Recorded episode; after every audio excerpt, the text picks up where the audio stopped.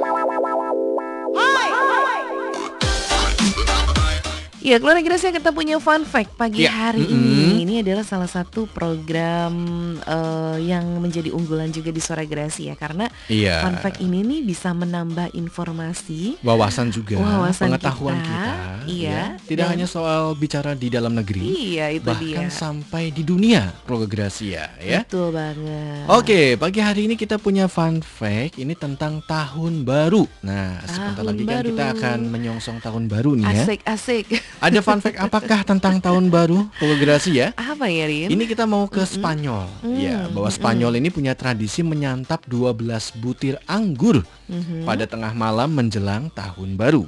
Tradisi yang bermula pada tahun 1895 ini dipercaya akan membawa Oh, keberuntungan. seperti itu Ya. ya. Karena mungkin anggur tuh ada manis-manisnya Manisnya. rasanya ya. Jadi dengan harapan bahwa tahun yang baru nanti adalah tahun yang penuh dengan kemanisan. Kemanisan, Gitu. iya.